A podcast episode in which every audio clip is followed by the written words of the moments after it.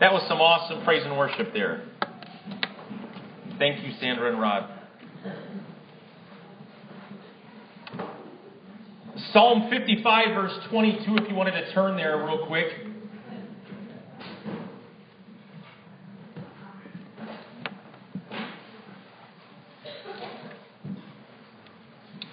Thanks again for this coaster.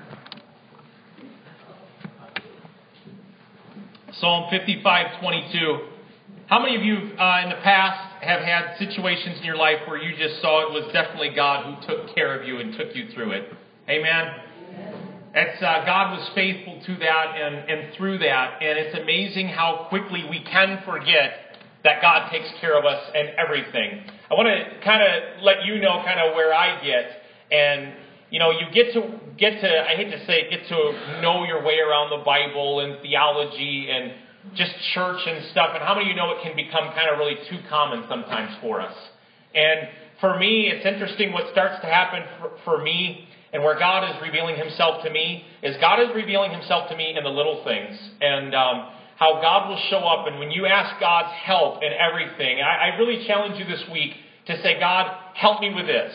And it might be the dumbest thing in the world to you in a moment where you say, you know what, I could take care of this, I can do it, but I really want you to invite God into your situation. I don't want you just to invite yourself, God, into the situations where you're facing this big, huge situation financially or that. I want you to invite God into the little things. Because if God can't be Lord of the little things in your life, He definitely won't be Lord of the big things in your life. And He must start in those small areas in order for Him to rule in our lives. But in Psalm 55:22, before I had gone to Dallas with a family, I had opened up this verse and I was sitting in my back porch area, got a little seat there, and uh, I read this verse in Psalm 55:22, "Give your burdens to the Lord, and he will take care of you. He will not permit the godly to slip and to fall." And I thought about that wonderful word to take care of. It means to maintain, it means to nourish, it means to provide food, to bear, to hold up, protect, support, defend. It means to hold. And as I was sitting there reading that, pondering that on the back porch one morning, I've got this lilac bush to the left of me, and we got all these crazy sparrows or whatever they are. And our bird feeder, they just tear up the bird feeder. And I was sitting there looking at it, and I noticed that little sparrow was just sitting in the branches, almost completely hidden there in that moment. And I remember planting that lilac bush when it was really small, and now it's big and it's providing all this covering. I'm like, Lord, I just thought of that verse immediately. How your eye is on the sparrow, how much more is his, how much more is he on, on us? And take, well, he's, if he's willing to take care of those birds, how much more important am I than that, that silly little bird over there? I want you to know God will take care of you. Turn to someone and say, God's going to take care of you. Simple thing, but we forget it. We studied right now, I wanted to, to dive into something that kind of dovetails into that. It's the Feast of Shelters. In the Jewish ceremonies, one of the, uh, the fall festivals that they celebrate is the uh, Feast of Shelters. And uh, it's like not a one that everyone knows. It's not one of the higher, more powerful ones, if you will, like Hanukkah or something like that, um, or the Passover. But the Feast of Shelters is very important because it celebrates the harvest and God taking care of the children of Israel. And what people were commanded to do during the seven days of feast is they were commanded to live in shelters or booths. In fact, we had Jews for Jesus here one year, and they actually celebrated that event with us, and they set up tents. And you'll see out in the streets in, in Israel, and even now, they'll have these just makeshift booths, and they'll put palm branches and things on it. They'll decorate it, and they'll live out there. And what it celebrates is how God took care of the children of Israel when they were in the wilderness, and they celebrate two things there. They celebrate the fire, which uh, God was the cloud by day and the fire by night, and then it also celebrates the water, the uh, crossing of the Red Sea, but also how God provided water for them for 40 years. Can you imagine that? 40 years of water, drink that they had. They never grew thirsty in the wilderness because Christ the rock followed them around watering them spiritually and physically. It's an amazing thing. Today, you and I might be going through a little bit of a wilderness. In fact, turn real quick to 1 Corinthians chapter 10. If you're going through a rough time right now, this is a good day for you.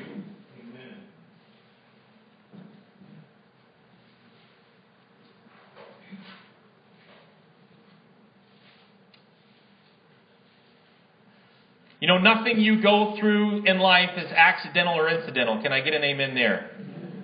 It's not a whoopsie in life. It's not, well, I got lucky numbers this week. Uh, what are my lucky numbers? Oh no. It's a very purposeful, mindful understanding.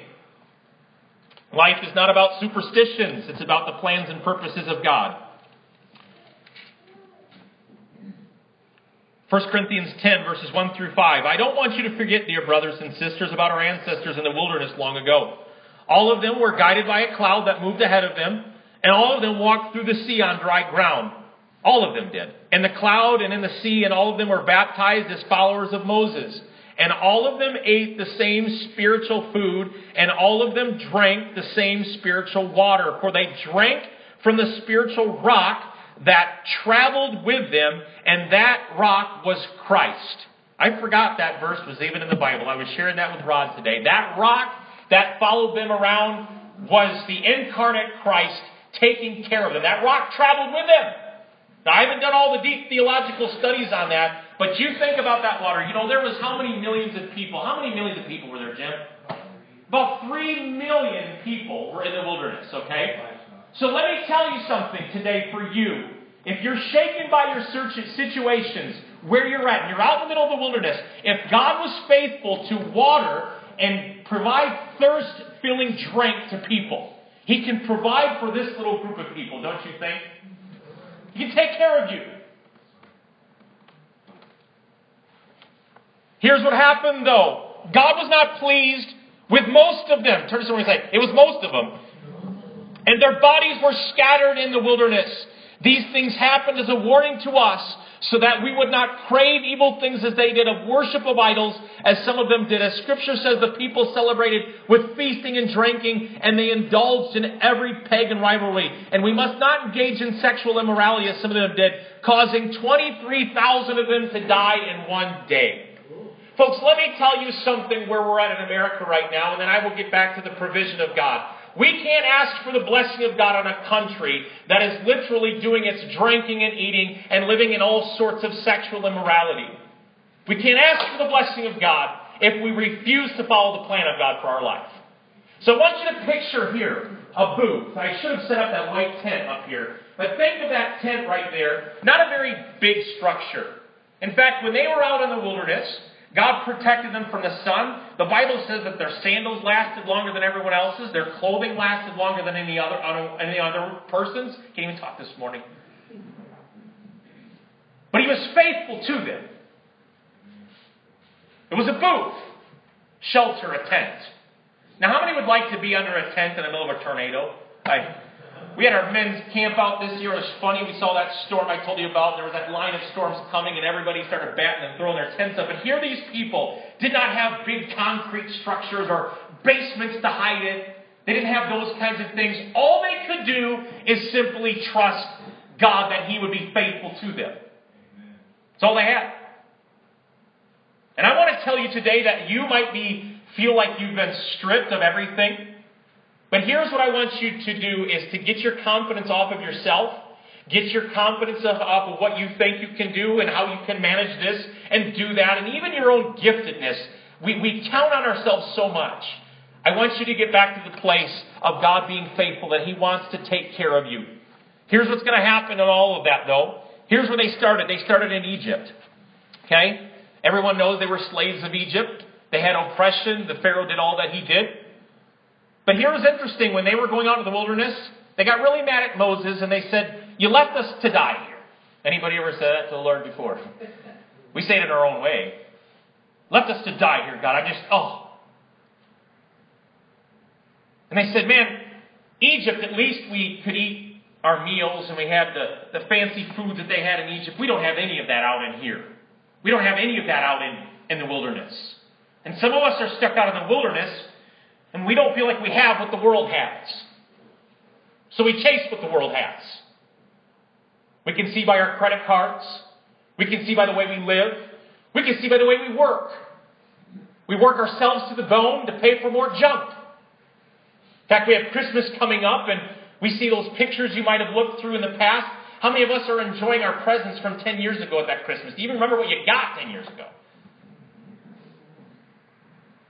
Drawn to a new place. Exodus 19:4 says this, I carried you on eagle's wings and I brought you to myself. So here's what Christ is going to do for all of us. We think that God's going to bring us into this beautiful palace. Here, let me take you. This is all the enjoyment. We think life is about enjoying life. Eat, drink, and be merry. We buy those cute signs at the stores, those thrift stores. Eat, drink, and be merry. Here's the beautiful wines for you, and here's your leather sofa, Steve, my son. Why don't you celebrate and enjoy the luxuries of life? That's what we think life on earth is supposed to be. Come on. It proves by the way we live and how America thinks. And yet Christ revealed this to his followers, and he said, You will have many trials and tribulations here on earth. If they hated me, they will hate you.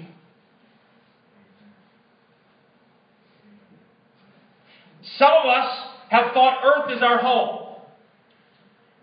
And there is a, we are the bride and he's the groom. And just like a bride is getting ready for her wedding day, so we, the church, the bride, are preparing ourselves not for great earth stuff, but for great heaven stuff. The greatest party yet to come, folks, is in heaven. I don't know if you realize that. The short time that you and I have here is not about this at all. It's for focusing our lives and our destinies and everything about us to the corridors of heaven. Turn to someone and say, Do You got heaven on your mind. See, this new place is the place that Abraham dreamed of. It's the place that Moses dreamed of. He said he gave up all the luxuries of Egypt because he wanted something more. And some of us today are mad because we don't have the luxuries of the world. Some of us are mad. Some of us are where we're at. We're trying to chase the luxuries of the world and go after the things of the world. And the Bible has nothing to do with that. Does it say that you might not have nice things? No. But our heart and our focus can't be on those things. They should mean nothing to us. That car that we're driving here that we all pulled into, in a few short years, You'll get rid of it, it will start rusting, you'll get a dent in it, and you won't like your car anymore, will you?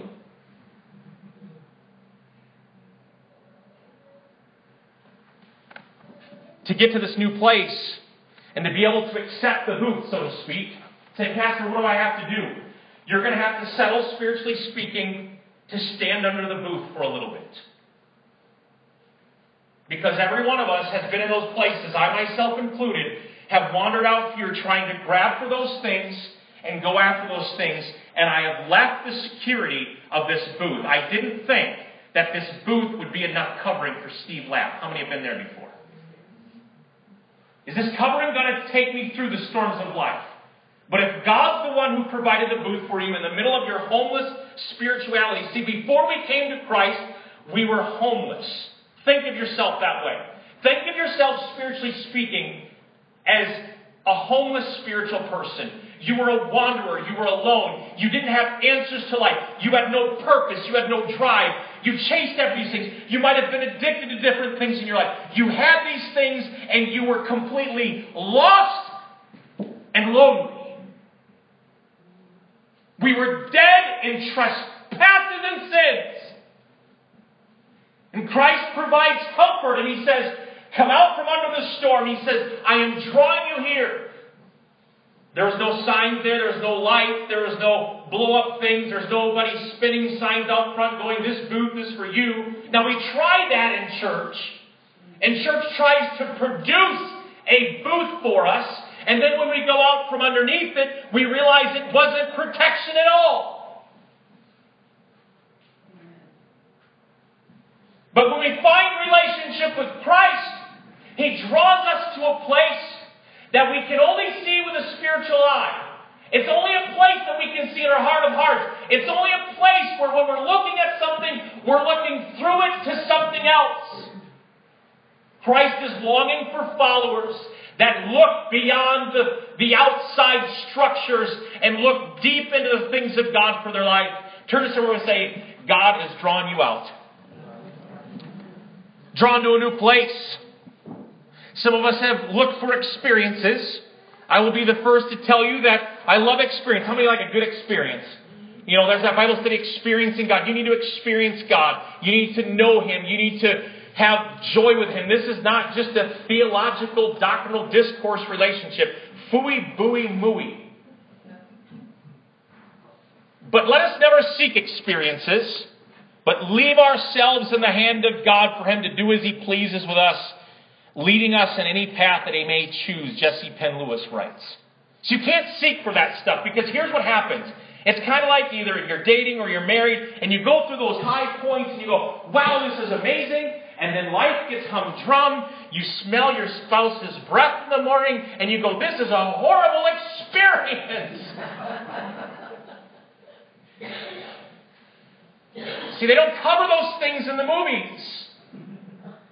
They don't cover those topics in books. No, the reality is the majority of life is humdrum, normal things. The majority of your life with Christ is line upon line and precept upon precept, and you kind of go through those moments, and you'll have very joyful moments, and you'll have moments where you'll say, God, are you really there? You'll have moments where you go, God is definitely here, and you'll have moments where you say, Am I even saved? but there's one thing you know is that there's shelter under the wing of the Almighty.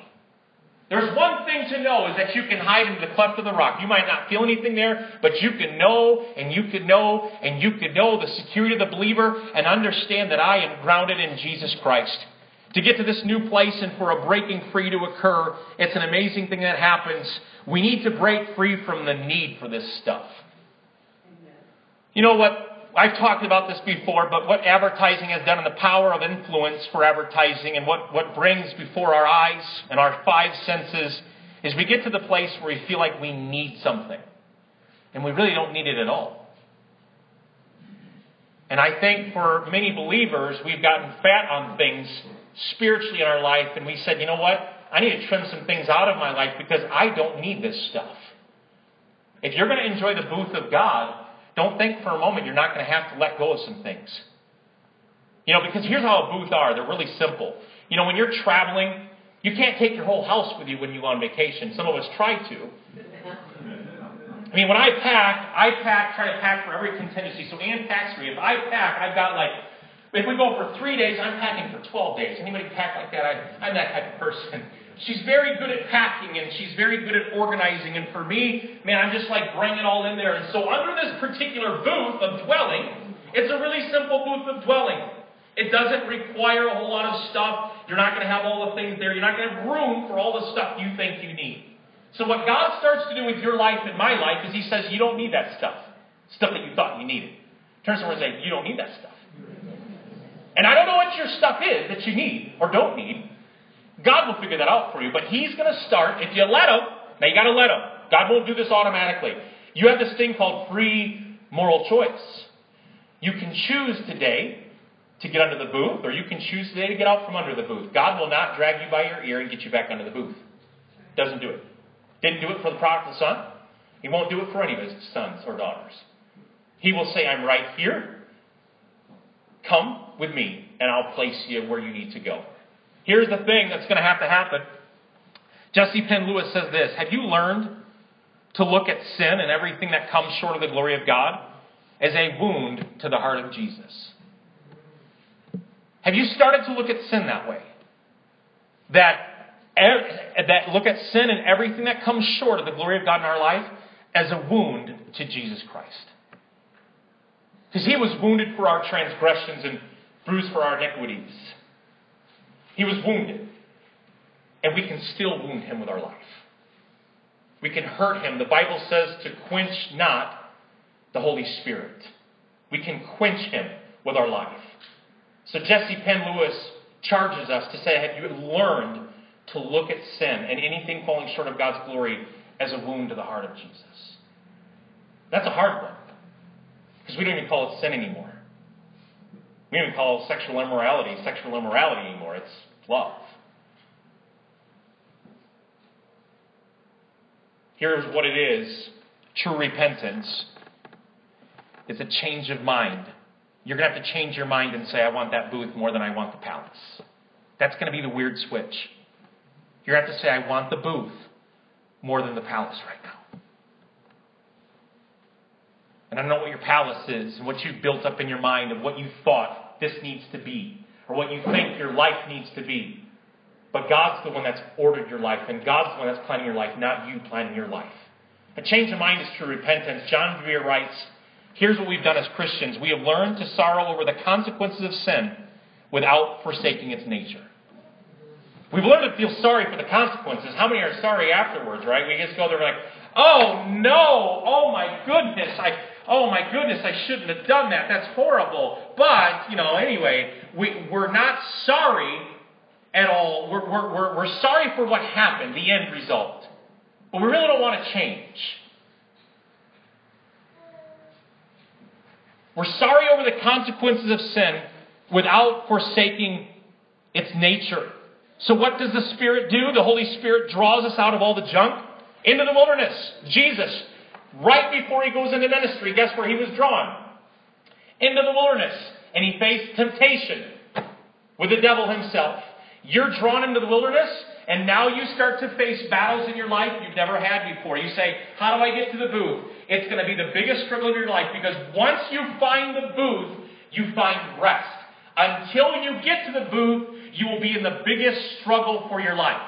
And the enemy will throw everything at you. He will try to find any weakness in your life. He will try to take you out and say, Don't get to the booth. It's better over here. Your life was way better. It was less confusing. There was less challenges. You didn't have to worry about all that stuff because you were taken care of over here. I was taking care of you. Just remember, folks, that the enemy is the God of this world, the Bible says. He's the God of this world. Today, for all of us, as we start walking and we start saying, God, I need your help. I need to get to that booth. I need to get under the covering of God. It comes to the place where you say, Lord, I need some help. You know, it's hard to ask for help, isn't it? I mean, truly, it's hard to ask for help. Every one of us wants to feel strong. One of the hardest things, isn't it? Isn't it the hardest thing in the world to get help financially from someone if someone gives you something? Has anybody ever had a time in your moment financially in your life where just someone did something for you and it was really humbling? Okay, good. Two people in here. It's hard to get help. It's hard to ask for help because we have to know it all. In the church, we're filled with know it alls. We all know it all. Staying under the shelter, John Bevere writes How can you remain faithful to someone you don't know or even spend time with? And I think about that booth today and for Christ and what He's done for all of us. How can we stay under the covering of God? Let's just be real today and get past all the church tips and tricks. If we're not talking with God today, how do we stay close to Him?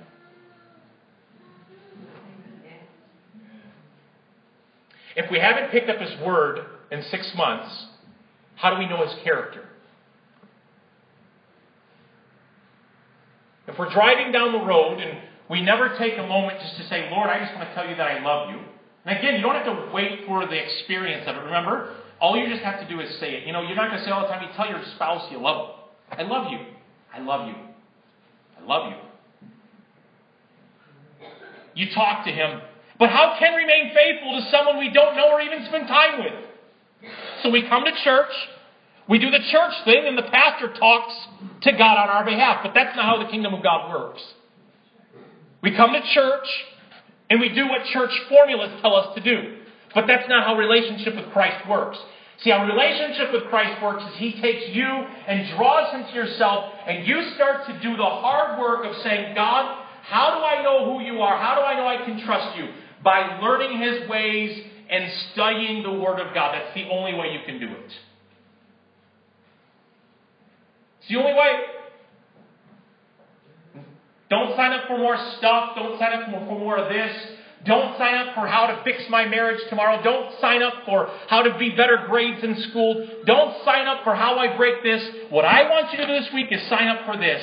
I am choosing to seek after God while He can be found.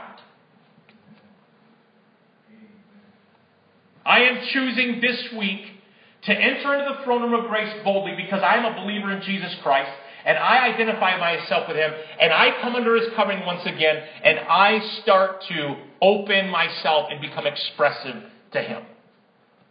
Jesus isn't a formula to follow.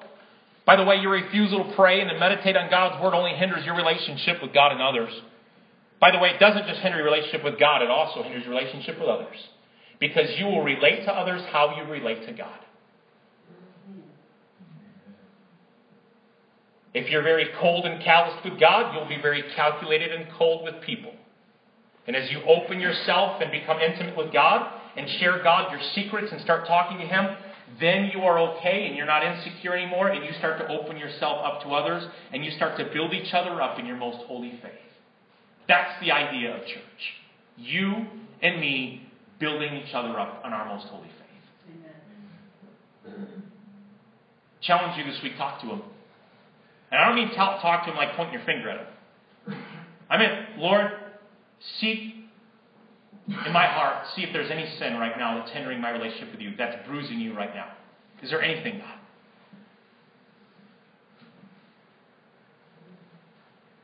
Revelation 2 5 had this to offer if we're going to get to the booth. If we're going to get to the tent or the shelter. Revelation 2 5 says, I've got this one thing against you. You've left your first love. I was talking to someone this week and they'd kind of gotten off the path. They said, and you know what? They said they started kind of going back to the things that they used to do. Remember what you used to do when you first fell in love with Christ? You were a crazy Christian, weren't you? Remember when you'd witness and talk to people? Rob was talking about today about that boldness. Remember, you'd be excited, you'd grab people, you'd pray. Remember that person! That person's still in you. That person's still there. It might not be dominant, but resident in you is this boldness, is this understanding of what Christ has done. But this guy told me, he said, Steve, I got away from listening to Scripture and you know, now when I drive around, I, I got sermons back up, I'm listening to things, I'm getting myself back around that stuff. Folks, if it worked before, it will work again.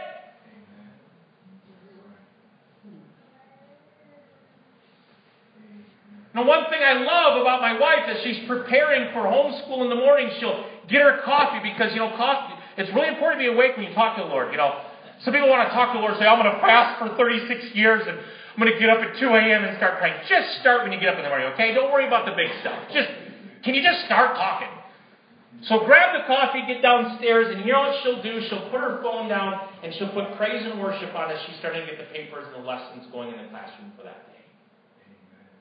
And I so admire that for her because I'll go downstairs, go into the shower, and I just hear her listening in that worship music going in the background, and Anne through the Holy Spirit is already setting a tone in the house.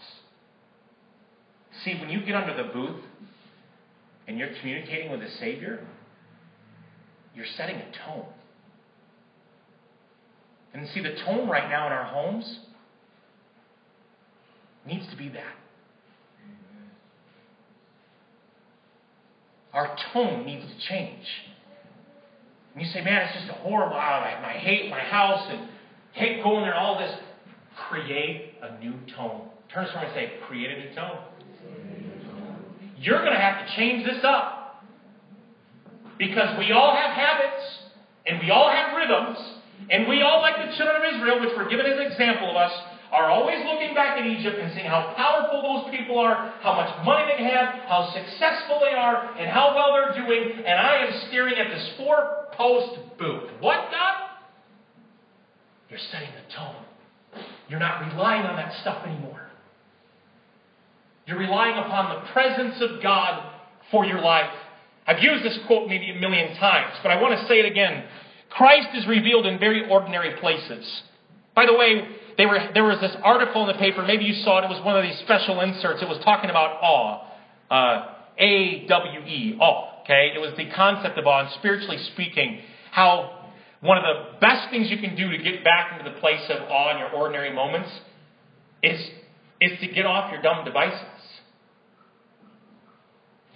This is not a Christian article, by the way, so you can't blame those Christians for preaching that stuff. But this couple, they were talking about this couple, and they were arguing and talking, and they were going on this walk, and they finally got to the top of this hill, and they both stopped. And they looked out over all the beautiful scene, And all of a sudden, they stopped arguing. And all they could do was say, Isn't this amazing? You see, some of us are so set in our stuff and grabbing onto this and holding onto these things, and this is mine and this is yours. And when we walk through the journey of Christ and when we open up and we look our eyes up to the hills, we start to say, God, you're awesome. They didn't argue anymore the rest of that trip. Want to stop arguing? Get your eyes off yourself and out onto the things of God. But the shelter's so basic, we say. Will it be enough? Will it hold up? Elizabeth Barrett Browning writes this Earth's crammed with heaven, and every common bush afire with God. But only he who sees takes off his shoes, the rest sit around and pluck berries. You know, every common bush afire with God, and he who sees it, recognizes it, takes his shoes off because it's a holy place, and the rest of people sit around here going, well, what's going to happen next, and what's God going to do, and I don't know about this God thing, and I don't know how powerful he is to get me through this stuff. You have some common bushes right now in your life that are afire with God. And you are just not recognizing Him. One of the things that I do occasionally when I'm coming to the presence of God, I was here the other day, and right when I started praying, it registered in me. It wasn't something you have to do, but I literally just took my shoes off and I just started walking through the place. And I said, God, I'm standing on holy ground right now. Some of you right now in your homes, that same carpet that you've got the milk spills on, maybe you've got the same carpet with the dog doo doo, that doo doo there the other day. Guess what? That common place is where the presence of God is at.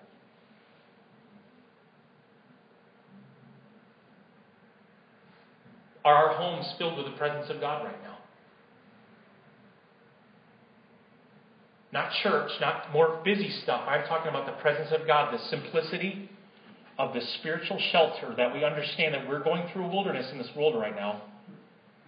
We're going through a wilderness, but we're staying under the covering or the canopy of God, and we're following Him wherever He takes us. It might be common to some folk, but it's very uncommon to you. It's very special to you.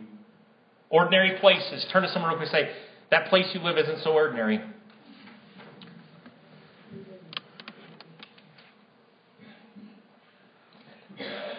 Mark Batterson wrote in his book, One name for God in rabbinical literature is this it's called the place. God is here, God is there, God is everywhere. God being the place. In other words, wherever you are, God is. Because you know why? We're the temple of the Holy Spirit. And out from among us becomes rivers of living water bursting forth. What a beautiful thing. Mark Batterson wrote, I think we underestimate the interconnection between geography and spirituality. And part of the reason is that we worship God in man made buildings that keep us insulated from the elements. We sit in the same padded pew, week in and week out, listening to the stories about Jesus calming the winds and the waves. The disciples had a totally different experience. They were in the boat on the lake when the skies grew dark and hurricanes wind started to blow. They walked beaches, climbed mountains, and trekked across the mountains with Jesus. Their experience was four dimensional, while ours is one dimensional. So when we read the Bible, we tend to focus on theology, overlooking the meteorology and the psychology and even the geology that shapes the stories that we read. Folks, allow God's presence to kind of enter and permeate your life.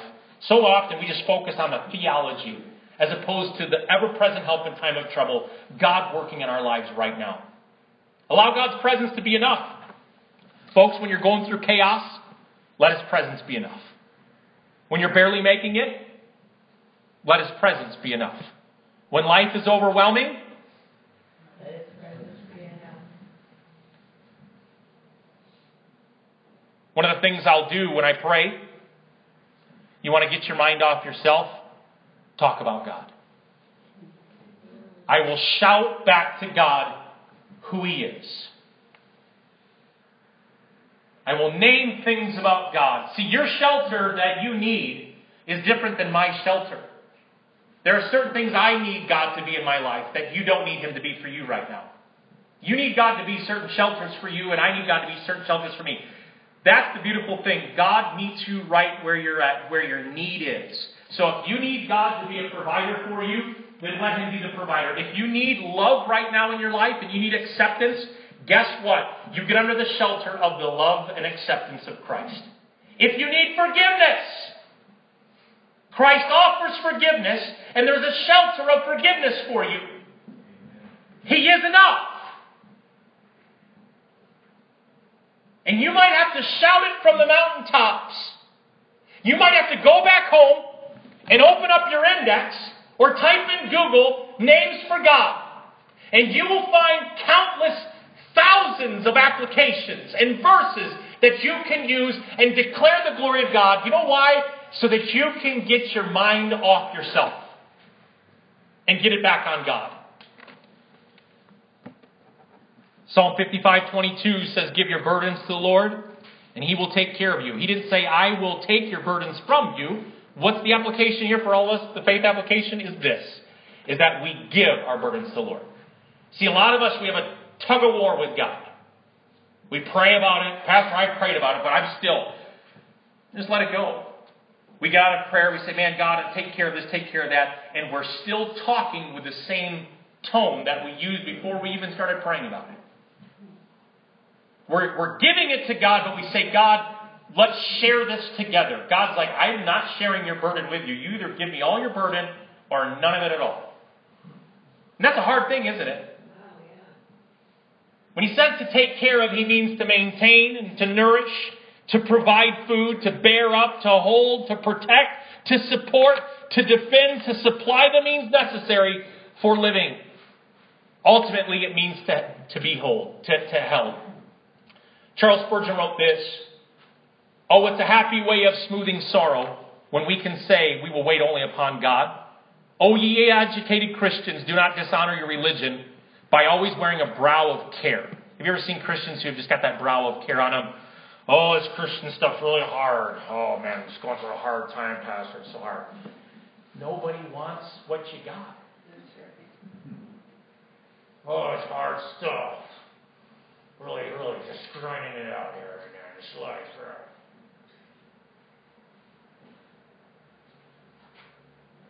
You know, the Lord's presence is joy unspeakable and full of glory. Joy. You know, this Feast of Booths, by the way, you know how they ended the celebration of the booths and living under the shelter as far as the joy of the Lord being our strength right now? Do you know what they did? They would actually joyfully shout they would dance, they would sing, and they would celebrate. It wasn't because all their lives were put together. They were celebrating the fact that Jesus Christ is the one who takes care of them and gets them through every storm in life. Don't chase after those things. Don't be always wearing a brow of care. Cast your burden on the Lord. I see you staggering beneath the weight with which he could not feel. What seems to you to be a crushing burden would be to him as a small dust of balance. See, the Almighty bends his shoulders and he says, Here, put your troubles here. Put them there. Don't chase after those things. Real quick, turn to Matthew chapter 6, verse 31. Matthew 6.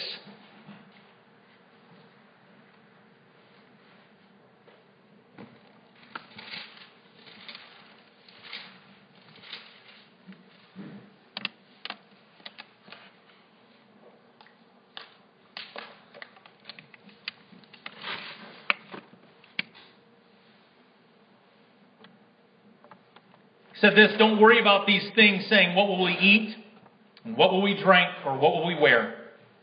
These things dominate the thoughts of unbelievers. But your heavenly Father already knows all you need. Seek the kingdom of God above all else and live righteously, and He will give you everything you need. You know, they said those things, and we say that, man, what am I going to eat? What are we going to have? What are we going to wear? It's funny how we look at our closet and you, you get there and you get frustrated. And anybody been like this before? You look in your closet like, I have nothing to wear. And you're looking at like 25 shirts and 16 pair of pants. You've got nothing to wear.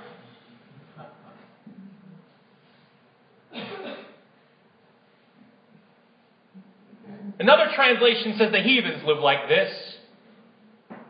The world does this. And we start to chase after these things, and we realize that they're not fulfilling at all. And he says a very key secret here. And you want the secret right now to your life and living under the shelter for your life. He says, make the kingdom of God your priority. We've built our kingdoms long enough. You know, I, I, listened to one of the guys we work with contract with, and we were talking to him. We were talking about the new opportunities out there. And as he was walking, I caught something that he said, and I said, How sad and he said something to the tune of, I said, boy, it's great, you know, get these contracts and things going great. He said, well, yeah, he said, I got to keep working. He said, I got to keep piling money up till I don't need to pile it up anymore. And I said, you know, we, we listen to that talk and we say, man, that, that's horrible, but that's kind of how we live. We try to pile our money up.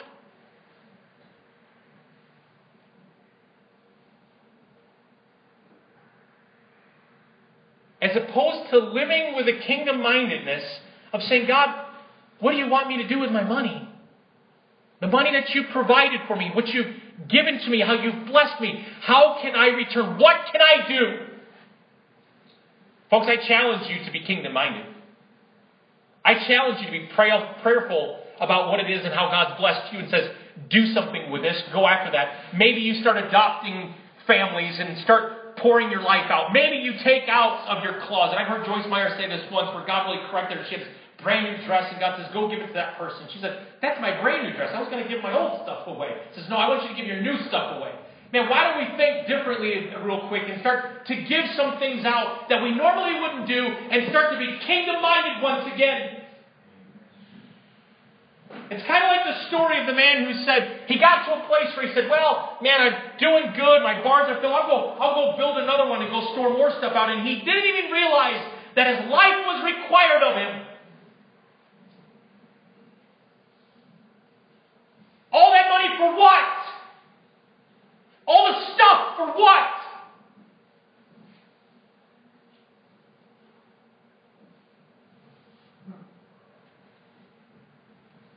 I want my children to be kingdom minded. And even when we tell them to give, they're not giving to Turning Point, they're giving to the work of the Lord. We tell them, What are you? We ask them this. We don't tell them what to give. We say to them, What are you giving to Jesus? What are you giving to Jesus? Because it's a gift, it's a worship. What are you giving to Him? Think about it. Because if you won't let go of the little money you have now, you will never let go of the big money that you might have later. Whomever God trusts with little, he will make you ruler over much. If you will not trust God with the little things, then when the big things happen and then God says, I want you to do something with that big thing, you say, No way, Jose.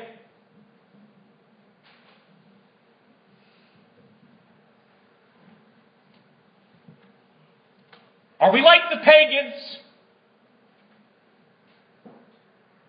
And what concerns me in our culture today is that we're like the pagans. And we live our lives how the pagans live, and we buy how the pagans live, we talk how the pagans live, we live how the pagans live. And the Western Christians are in a really bad spot because we have to start focusing our lives completely different in these last days. We become so full of ourselves, we can't even enjoy the shelter that God has provided. It's really easy to get off focus, and for me, I'll always say when I'm tucking the kids into bed, Lord, thank you for the home that you've given to us. Thank you for what you've blessed us with. Thank you for the blankets. Thank you for the clothes. Thank you for everything that you've given to us. Dwight L. Moody said this God sends no one away empty except those who are full of themselves. Folks, I don't want to be full of myself.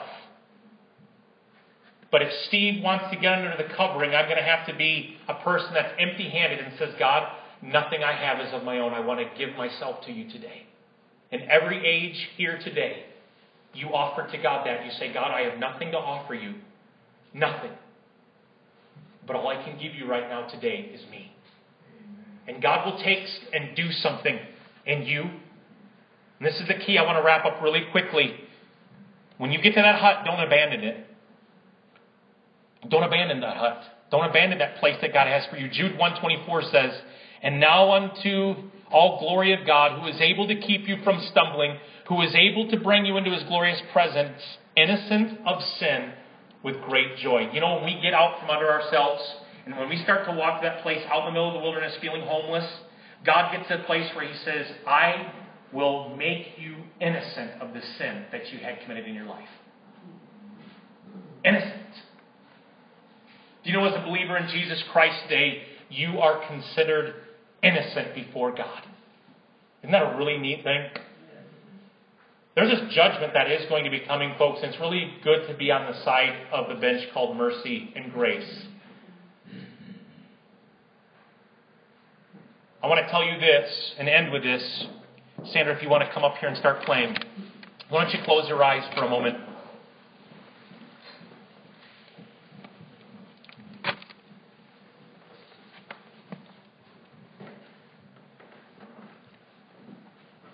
Some of us felt hindered from getting to our booth. You say, man, I, I tried going down there, but this person stopped me and that stopped me. We, we become a victim even trying to travel to get to the booth, saying, I can't make it to the booth. Can't make it to the shelter.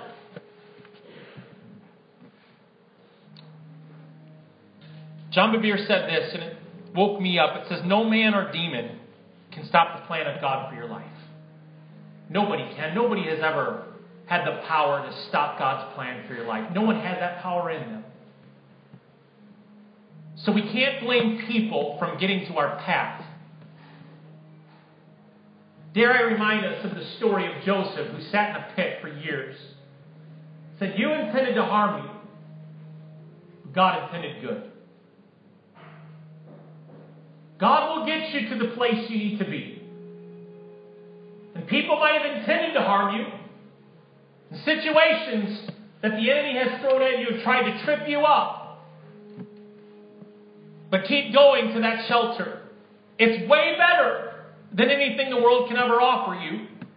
And I dare challenge you today to say, listen, if you're going to say you're a Christian, then start to live your life in such a way to where you depend upon the power of Christ and that you pray and that you dive into God's Word, even though you may not understand it all. You never will understand it. You will never get to a place where you're completely competent.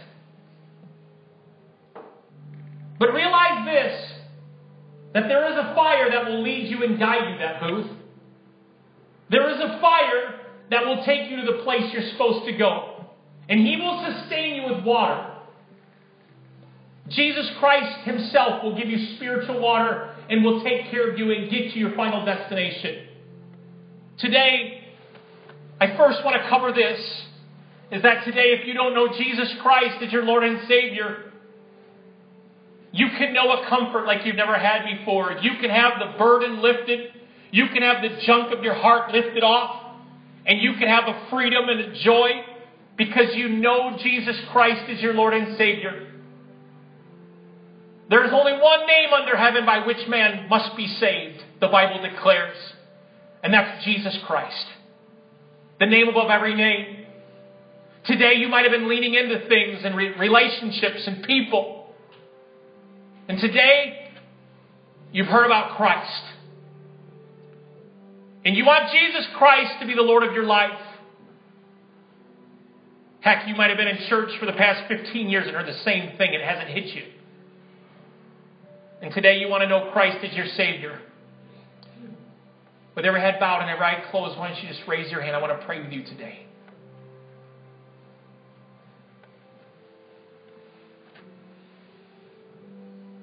Today, dear Christian, you've seen the booth. And God's trying to draw you to that.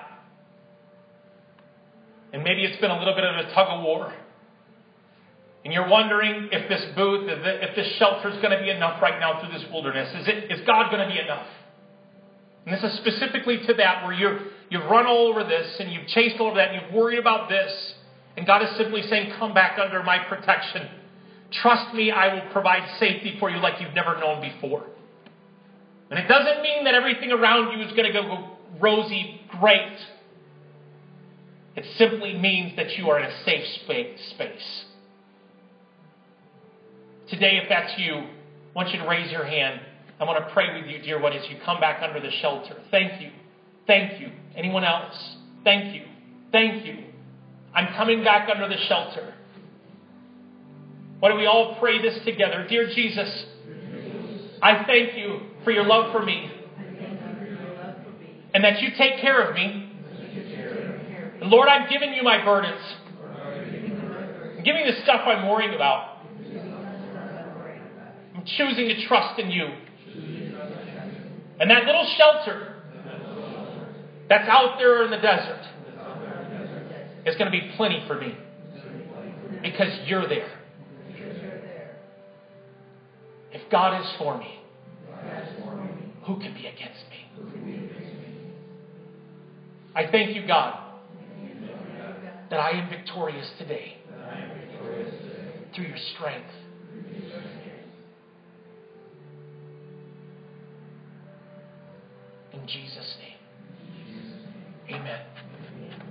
Father, I thank you today for the work you've done in our hearts. And I pray, Father, that the church here in America would come aglow with you, and that we wouldn't live like the heathens, Father. Our mind wouldn't be on the things that the heathens have their minds on,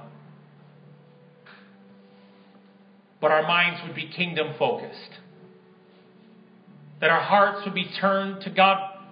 What do you want to do in my life? What's your plan for my life right now? What, what do you want me to do? What do you want me to change? What do you want me to focus on, God? And ultimately, just enjoying who He is, His company, His presence, because the common things in our life have come ablaze. And the tempo in our homes have changed. And the focus in our home has changed. We thank you, God, for this day. In Jesus' name, amen. Love you folks very much. Maybe we should all live out in uh, tents this week. What do you think? We could live out in the no. Love you guys. Have an awesome, awesome week and a great day celebrating. Love you very much.